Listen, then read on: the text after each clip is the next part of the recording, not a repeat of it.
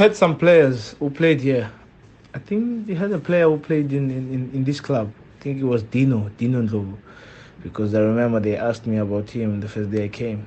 He, he, he played for this club, I remember correctly. And uh, as you know, that uh, Tsepo, Tsepo played for Maccabi Haifa and uh, Terrafontaine. So that's a huge club also. So yeah, yeah, yeah, yeah. It's it's it's they, they I would say they've paved the way because they respect South Africans a lot, you know. So as soon as they see the flag South Africa, and then then, then they start to to to take you seriously, you know. So which is good, which is really good, which is really good.